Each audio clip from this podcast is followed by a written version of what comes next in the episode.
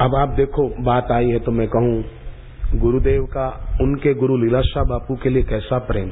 एक ऐसी स्थिति जहाँ गुरु और शिष्य में कोई भेद नहीं रहता।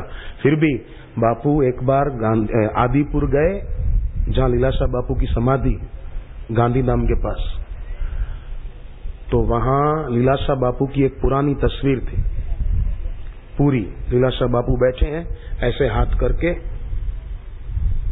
मैंने पहले कभी नहीं देखी थी वो तस्वीर लीलाशाह बापू की। सिर पे कपड़ा भी बांधते थे लीलाशाह बापू, वो कपड़ा भी नहीं बंधा हुआ था उस तस्वीर में, ऐसे ही।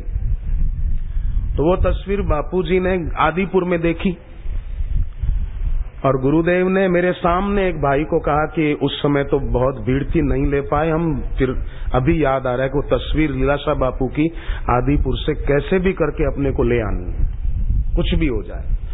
और वो तस्वीर वहाँ से ले आए। गुरुदेव ने अपनी वाटिका में जहाँ बापू बैठते हैं, वहाँ अपने सामने लगवा के रखी।